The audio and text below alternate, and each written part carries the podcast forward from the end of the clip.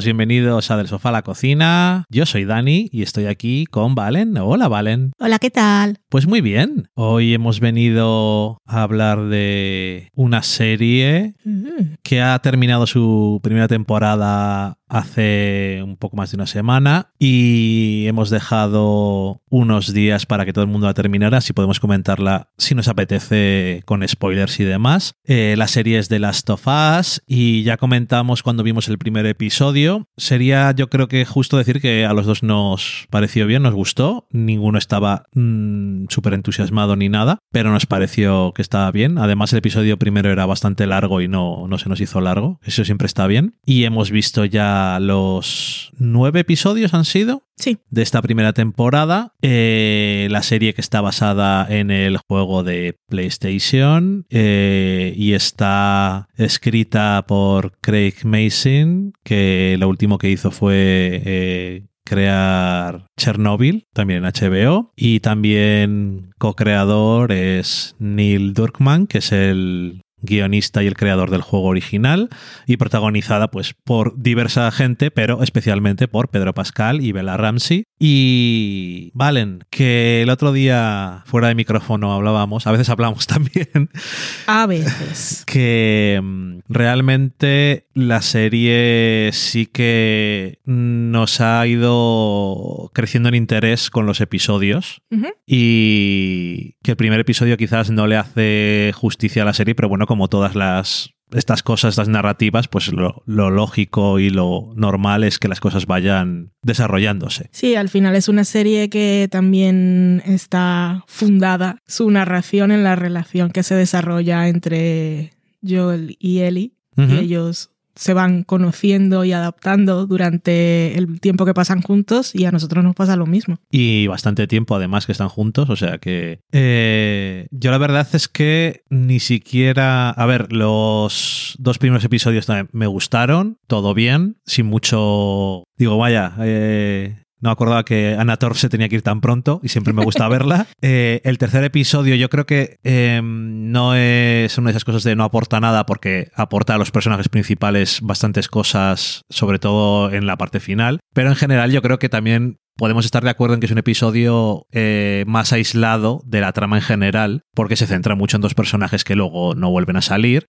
También que es un episodio muy, muy guay, aunque al final pusieran la canción esa tan innecesariamente, La canción que me hace llorar sola. eh, que es eh, The Nature of Light, Sí. ¿no? Que el- ahora ya podríamos decir que está un poco, a lo mejor sobreusada, si es que esa es una palabra. Y, Sobreutilizado. Sí, pero sobreutilizada. Y, y bueno, que eso. Mira, y es una canción que yo sé en todos los sitios que la he escuchado. Está The Last of Us, está Rival, eh, Handmaid's Tale. em, pero no la asocio a esos momentos como me pasa con muchas otras canciones. Que te digo, escucho la canción y digo, en lugar de decirte el nombre de la canción o quién la canta, te digo dónde la he visto. Operación Triunfo, Euforia, ese tipo de cosas, ¿no? Pero con esta no, no la relaciono con nada en particular y sin embargo, ¿te acuerdas el otro día que viniste a decirme algo que estaba en el ordenador y estaba llorando y me dijiste, ¿qué te pasa? Y te señalé la canción que estaba escuchando en Spotify. Porque la escucho y lloro sola. Eh, es que, claro, tampoco la usan mucho y eso, y a lo mejor es precisamente por eso una cosa como un poco, un poco trampa, Es tramposa. sí. porque si tú directamente, sin estar viendo nada, solamente escuchándola, ya te estaba entrando una tristeza sin ninguna razón, Igual era- estaba triste porque estaba trabajando, ¿no? también puede ser, ¿no? Pero eh, eso, que no sé por qué me he centrado tanto en esto, pero que fu- fue la única cosa que dije, esto no hacía falta. Eh, pero bueno, eso, que quitando ese episodio, eh, Que es muy bonito. que es muy bonito, pero que aunque aporta cosas, Mm, eh, no es el más importante Mm. dentro de la serie Sí, sí. en general, aunque sea importante en general. Eh, eso, y luego a partir de ahí, yo creo que los episodios van avanzando en cosas, ¿no? Porque vamos descubriendo cosas, van descubriendo entre ellos cosas de el uno del otro. Y, y realmente eh, culmina con dos episodios que son, porque el episodio 8, que está sobre todo, aunque también el 7, que es el flashback de Ellie, que también está muy bien, pero también el 8, que es en el presente. Para mí lo mejor es el último tramo y con tan y va, un- va en ascenso. No. El sexto es en el que van, que encuentra Joel a su hermano, que vive en esa comunidad. Es- Está bien. Me gustaba sobre todo las partes de él y con la actriz esta que salía en True Blood. Ujú. Cuando le da la copa menstrual y todo eso. No sé, está chulo. Em, y que es como un lugar idílico en el que se podrían haber quedado. Em, ahí em- para, para mí empieza la mejor parte de, de la serie. Luego viene el 7, que es súper bonito, súper guay y súper doloroso también. El del flashback de, de Ellie. El 8 es muy duro, pero está muy bien. Es muy violento, es muy tenso y es terrible y muy traumático. Y el 9, que casi no tiene diálogo, Sí, se me hizo súper corto. pero lo era, porque la mayoría de los episodios duraban más de una hora. Y este episodio no, no sé si llegaba a los 50, creo que no. Pero para mí esta- estaba entre 30 y 40 por lo, por lo que sentí. Y bueno, es definirá el, resto de la serie. Está muy bien. Tiene escenas súper bonitas, como cuando Joel le dice que no, que no ha sido el tiempo lo que lo ha curado emocionalmente, sino Ellie. No se lo dice, pero ella lo entiende. Todos lo entendemos, claro está. Y él tiene toda esa parte de videojuego de Joel matando gente, que tiene esa parte de videojuego para los fans del juego, pero que también en términos narrativos de lo que dice del personaje en el momento que está y lo que está dispuesto a hacer es totalmente válido y elocuente. Sí, y el final que Sí. te, te dice, pues esto no va a estar del todo bien. Ya. Eh, que, bueno, a- antes de volver al final, que supongo que también se puede comentar un par de cosas in- interesantes. Eh, que curioso que ahora que mencionas el episodio de, en el que se encuentra con el hermano, Mm. que es un episodio que a lo mejor puedes decir, pues eh, tampoco pasa tanto, aunque hay una escena que es muy importante en el juego y también en la serie ¿Cuál? entre él y, y, y Joel, en el que están hablando y diciendo y que le está diciendo que solamente está bien con él y Ah. Sí. esas cosas. Y que él en algún momento puede tener la duda de la dejo en manos de mi hermano que yo ya estoy mayor. Hmm. Y es un poco como, pero que eso, que es muy importante porque solidifica que él y lo que depende de él y de él Sí. lo que confía en él, en Mm. un mundo en el que no puedes confiar en prácticamente en nadie. Y es que al mismo tiempo también es que efectivamente es un sitio como, entre comillas, idílico, porque en el apocalipsis este pues no, pues apocalipsis, pero también lo que te está dejando claro es que si no se quedan ahí es porque la misión es muy importante. Y por eso supongo que también el final, o por lo menos es muy importante para Ellie, desde Sí. luego. Y porque para Joel ya llega un punto en que él tenía una misión y ni siquiera en el último episodio le van a dar lo que le había prometido que estaba pensando, le digo, eh, también está, está la misma persona que le ha prometido las cosas y no le dan nada. Mm. Podría haber dicho, bueno, te doy lo que te había prometido, ni siquiera le están pagando lo que le habían dicho. O sea, que estaban engañándolo. Pero bueno, eh, da igual, ¿no? Porque es irrelevante al final, pero que mm, no le estaba dando nada de lo que le había dicho. Em, pero eso, que deja ahí que... Pero le había pedido un coche y una batería y no historia, ¿no? para buscar a su hermano, claro. Ya. Pero bueno, que no da igual porque ella no sabe que Hmm. ha encontrado a su hermano ya. Ya. Entonces no le está dando lo que le había prometido como pago por llevar a Ellie Hmm. allí. Incluso llevarle a un sitio que es la segunda localización, ¿no? Porque la primera es donde no había nadie y se habían ido y donde le apuñalan a, a Sí. él. Pero bueno, que, que eso, que se podían haber quedado allí, es un sitio seguro, conocía a alguien, o sea, había alguien en más en quien confiar, eh, pero no, tenían que seguir adelante. Y al final, entonces, que no ocurra ese, eh, ese destino que tenía Ellie, o sea, que hubiera lo que Ellie pensaba de he nacido, sigo viva para algo. Y Joel, de alguna forma, eh, le cambia cuál es su destino para lo que está viva. Sí. No es de según la elección que ha tenido ella, sino lo que él cree que es lo más importante porque es para él y que te decía que al final es dice algo dice te tiene que decir mucho de mí que lo que más cuestiono del final de lo que hace Joel no es matar a toda la gente no es condenar a la humanidad sino mentirle que Sí. esa es la parte que me parece más que le veo más problemas que lo de que mate a gente que condene a toda la humanidad posiblemente o no porque no sabemos exactamente si va a funcionar o no tampoco a saber Tal como lo estaban describiendo, yo no sé si esa gente sabe cómo se hacen las vacunas y eso. yo tampoco además, pero Joel luego- sabe menos todavía Además, luego, claro, esto, digamos que, que lo saben y que lo hacen, pero eso tampoco va a salvar la humanidad, porque esto sigue siendo un grupo de personas en una rebelión, en una guerra apocalíptica. Entonces, ¿a quién le van a dar la vacuna? Es un poco como cuando la pandemia, que primero las vacunas los tenían los ricos, ese tipo de cosas,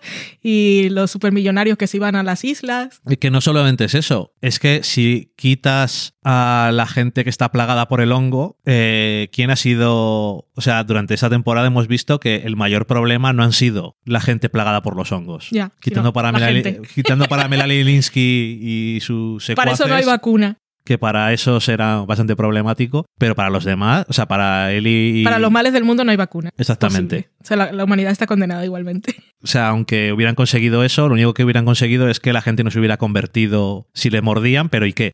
Hmm. También les podían haber matado igual si viene una, un montón de, de monstruos, yo qué sé. O sea, es relativo qué es lo que va a conseguir uno Hmm. con eso, ¿no? Y si va a funcionar o no. No obstante, y yo entiendo que no le han explicado a Ellie qué es lo que van a hacer, o sea, que la van a matar. Entiendo. No, porque ella eh, está inconsciente cuando les tiran la granada, los gases o lo que sea, que los capturan. Y yo lo que No, pero es- luego- es que de ahí no hay, no hay ninguna prueba de que alguien le haya explicado algo. Yo creo que de ahí pasó a la mesa de operaciones y nadie ha hablado con ella y le ha explicado una mierda. Yo creo que en algún momento se ha despertado y le han dicho, bueno, vamos a meterte en la sala de operación para tal. No, ¿por qué? No lo sé, es que me da la sensación de que Marlene le había dicho que habían- Marlene puede haber dicho misa. Eh, igual es mentira. Bueno, Estaba dispuesta a matarla, o sea que... en cualquier caso, que esa es la parte que, que por un lado, o sea, Joel tiene que pensar que para Ellie es muy importante haber conseguido aportar algo a la humanidad por estar viva, porque si no le habría dicho, te iban a matar, Hmm. y no podía permitirlo, pero claro, ella estaba dispuesta, me imagino, porque en el momento en el que iba allí, me imagino que también no tenía ilusiones de que a lo mejor no pasaba nada. Entonces, bueno, pues eso, que mentirle al final, pero claro, es lo que más, lo que peor me parece, al mismo tiempo, obviamente no se lo puede decir porque va a dejar de confiar en él y es la única persona en la que confía. Así que... Trampa 22. es- y, y nada, eh, ahí está. A mí la verdad eso sí, sí que me, me ha gustado bastante. Los últimos tres episodios han estado muy bien. El episodio 8, como decías tú, es bastante criposo el Mm. tema. Es muy traumático. Porque está hay una mezcla de caníbales y violadores y de todo. Mm. Y, y además ve- vemos eh, reflejado en ella el trauma. Y no sé, mm, el segundo juego empieza años después. Sí, por eso había visto comentarios de los showrunners diciendo que iba a ser Bella Ramsey y que no la iban a cambiar, porque había gente diciendo que no que les parecía que tenía demasiado cara de niña para poder hacer seguir haciendo el, El personaje. Y nos da exactamente igual. Bueno, eso, y para empezar, Es que, ¿cómo, ¿cómo te quitas a esta actriz después de verla hacer lo que ha hecho esta temporada? que, que esa es otra, que aparte de las posibles eh, ideas o no ideas que tenía la gente sobre si era una, una actriz adecuada para el papel o no, la mayoría, el 90% de los comentarios eran estúpidos. Sí, Eh, pero es una chica que tiene 20 años. sí. Es cierto que tiene una cara juvenil y puede parecer más joven, pero también lo mismo, eh, no, se- no han empezado a grabar todavía, Mm. ¿sabes? No han empezado igual ni a hacer los guiones. Ya. Entonces eh, va a tener igual 25 años o 23 años cuando terminen de rodar. Y no tienes más que que la televisión es muy mágica también. Cuando estilizas a alguien como más joven y como más mayor, está. Es que no hay Pero problema. digo que- Ya cuando la ves en las entrevistas con el pelo diferente, maquillada no puede ir porque es el apocalipsis, pero el pelo un poco diferente, la ropa también, menos Las capuchas y las camisas y actitud, que te, ella te dará lo que le pongas. Pero eso es eso que, que parece joven, pero que tiene 20 años, que Sí. no, no tiene No 12 tiene 13. No tiene 13 años. Pero bueno, eso eh, que más allá del 10% de, de dudas que hubiera habido legítimas sobre la actriz, yo creo que después de estos nueve episodios, Y después de, no- esa ulti- de ese último plano, pero no puede en el haber. que te dice todo el tiempo bullshit, pero ok. Sí, pues sabe que es mentira, pero es como de esas cosas de lo sé, pero prefiero no saber. Eso, vamos a... Prefiero no. no, confirmar que es todo mentira. Pero eh, bueno, que eso sí, y el episodio 8, el episodio 7, o sea, todos los episodios en los que ha estado, eh, siempre ha demostrado que no solamente sabe darle vida a su personaje e interpretar al, perso- al mismo personaje que está en el juego y todo eso, sino que tiene una habilidad como actriz impresionante. Y que ¿para qué vas a cambiarla si tienes una actriz que es buenísima? Es que ¿para qué voy a cambiar a este actor que es buenísimo? Pues a no ser que tenga que pasar como, un juego, como en el Juego de Tronos lo de la Casa del Dragón, que tienen que pasar no sé cuánto tiempo y tal, y yo qué sé, igual es menos creíble, o son más jóvenes cuando cuando empiezan los papeles y entonces sí que hay que hacerlo un poquito más exagerado, ¿no? Pero no sé cuánto tiempo pasaba, igual pasaban 10 años. Sí, pero eran 10 años pero de, la de 12 a 22. Aparte que envejeces mucho. Exactamente. que la gente con 30 años parecía que tenía 50. Sí. Pero bueno, eso que... Pero sí, ahí tenía que notarse que les ha pasado una vida que ya tienen hijos y que son mujeres. Es que las actrices parecían, las que cogían al principio tenían que parecer más niñas, pero ya cuando empiezan las cosas de, de, estas historias siempre tienen 14, 15. ¿Y qué iba a decir yo? Así como hablando de Bella Ramsey como actriz en los episodios estos, los episodios, los vídeos de detrás de cámara que graban después de cada episodio con declaraciones de showrunners y tal. Si no los habéis visto, yo creo que están en el canal de YouTube de HBO, lo suelen poner. Eh, cuando decían que en el episodio este de, en el 8, en el de la gente está caníbal y el señor chunguísimo. Y religioso. que decía Bella, le decía Bella Ramsey hablando con Pedro Pascal que la escena que ruedan ellos juntos cuando ella sale y está con sangre y toda traumatizada, que él la asusta y la abraza y eso, que ella la había grabado antes de rodar la escena en que el hombre este la intenta violar y ya lo mata. Y claro, tiene que meterse en personaje de sentir que ha vivido ya toda esa experiencia, porque, porque tú lo estás viendo y sientes que realmente ha pasado así, porque es que eh, la, la intensidad emocional que tiene en ese momento el personaje es acaba de vivir esto, no es que lo ha leído y se ha metido en el papel. Es, es impresionante. Eso fue de, lo que más me impresionó de saber de, de, toda la serie. Es que ese tipo de desafíos de los actores de que es lo más habitual grabar sí. Eh, sin continuidad, ¿no?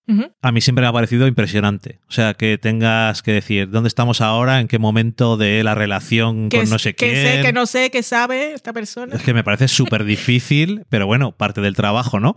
Pero hay gente que lo hace muy bien y gente que dices, pues, ok. Y otras series en las que da igual. Y otras series en las que da igual, porque a lo mejor también grabas eh, fuera de secuencia y no ha pasado algo traumático o súper importante y entonces la diferencia no se tiene que notar. Hmm. Y aquí claramente se tiene que notar, ¿no? También hay otras, como me pasa a mí con 911 y ese tipo de cosas, que a mí se me olvida lo que ha pasado, o, eh, CSI, y entonces me da igual. que no haya continuidad emocional, porque es que yo, yo no sé. A ti y a, y a los que salen también, ¿no? y a los que escriben, seguramente. a todo el mundo. Y nada, y bueno, y que no hemos dicho nada, pero Pedro Pascal, que ahora se ha llevado un tiempo que se ha convertido como el, el, daddy de Internet. Lo están cansando, que este hombre va a decir, termino esto y es que no, no quiero ver nunca más la cara, pues la gente es súper pesada es en las entrevistas y en las cosas, la misma tontería siempre.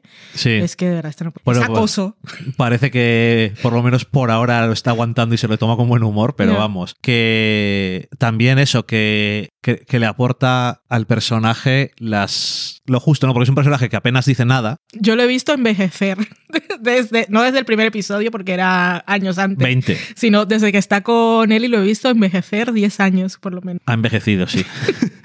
Pero que tiene eso, la parte de que apenas habla, sobre todo al principio, mm. y tiene que tener la parte de es una persona que puede sobrevivir muy bien a cosas muy duras, pero aparte de la vulnerabilidad de los traumas de su pasado y todo esto. Lo de que está sordo de un oído. Sí, es que todo es no sé yo creo que también lo hace lo hace muy bien y, mm. y deja claro eso cuál es la cuál es la fuerza de este tipo de series, no solamente que el argumento sea bueno, sino que tengas actores que, que saben llevarlo, ¿no? Y nada, pues eh, dentro de X tiempo tendremos la segunda temporada y me imagino que estas de esas de... 2025 seguro. Que no lo han dicho, ¿no? Pero mínimo. Son de estas cosas que, porque esta la hemos visto en 2023 y se empezó a grabar en 2020 o 2021. No sé, no, no la tenía muy controlada yo. Yo creo que en 2020 por lo menos estaban haciendo casting, no sé si empezarían a grabar o no, porque decía Nick Offerman que era en 2020 cuando habían hecho casting. No me acuerdo. Bueno,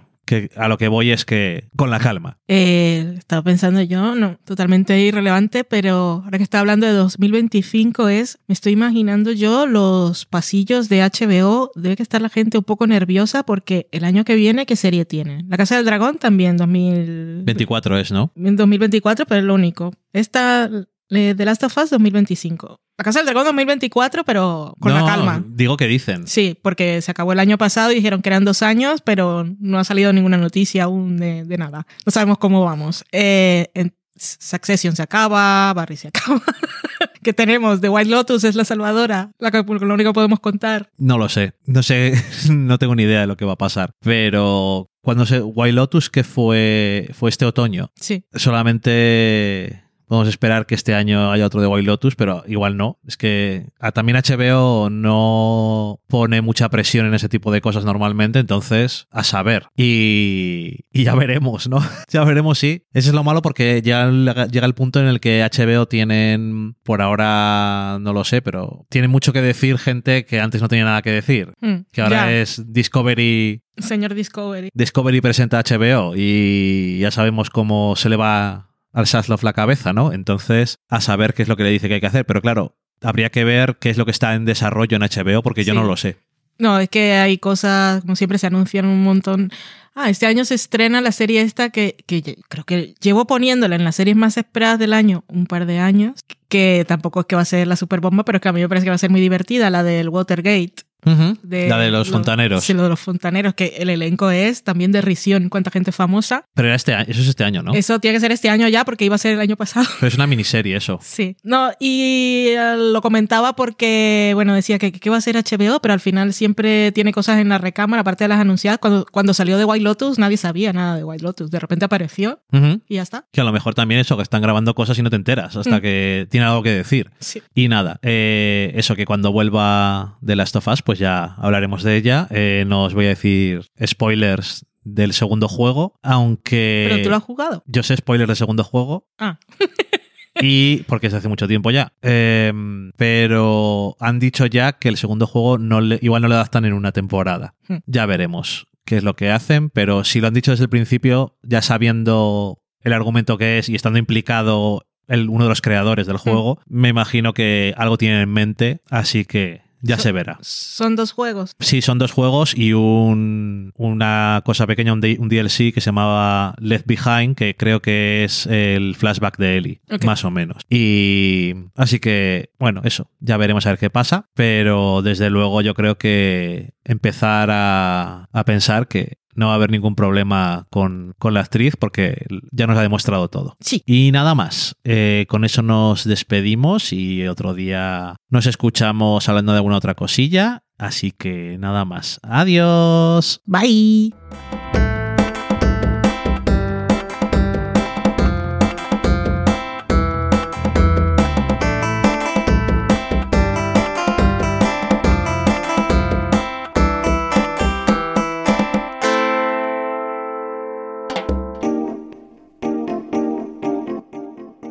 Acabáis de saborear un programa del podcast Del sofá a la cocina. Para prepararlo hemos usado los siguientes ingredientes. Un Dani, una Valen y una licencia Creative Commons, reconocimiento no comercial compartir igual. Cuando tenemos los ingredientes, los picamos muy finos, los dejamos pochando en una sartén y cuando estén caramelizados, los mezclamos con la licencia Creative Commons, que, cuidado, no admite uso comercial de la obra original ni derivadas, que se tienen que distribuir con la misma licencia que la original, siempre citando a los creadores. Después de 10 minutos, condimentamos la mezcla con iTunes, iBooks, Twitter y un poco de Facebook. Si no encontráis las adecuadas en el mercado, buscad el nombre del blog. A continuación, introducimos en el horno y, después de 30 minutos, lo servimos aderezado con música distribuida con licencia Creative Commons a través de Jamendo. Al final del post correspondiente vienen especificadas concretamente.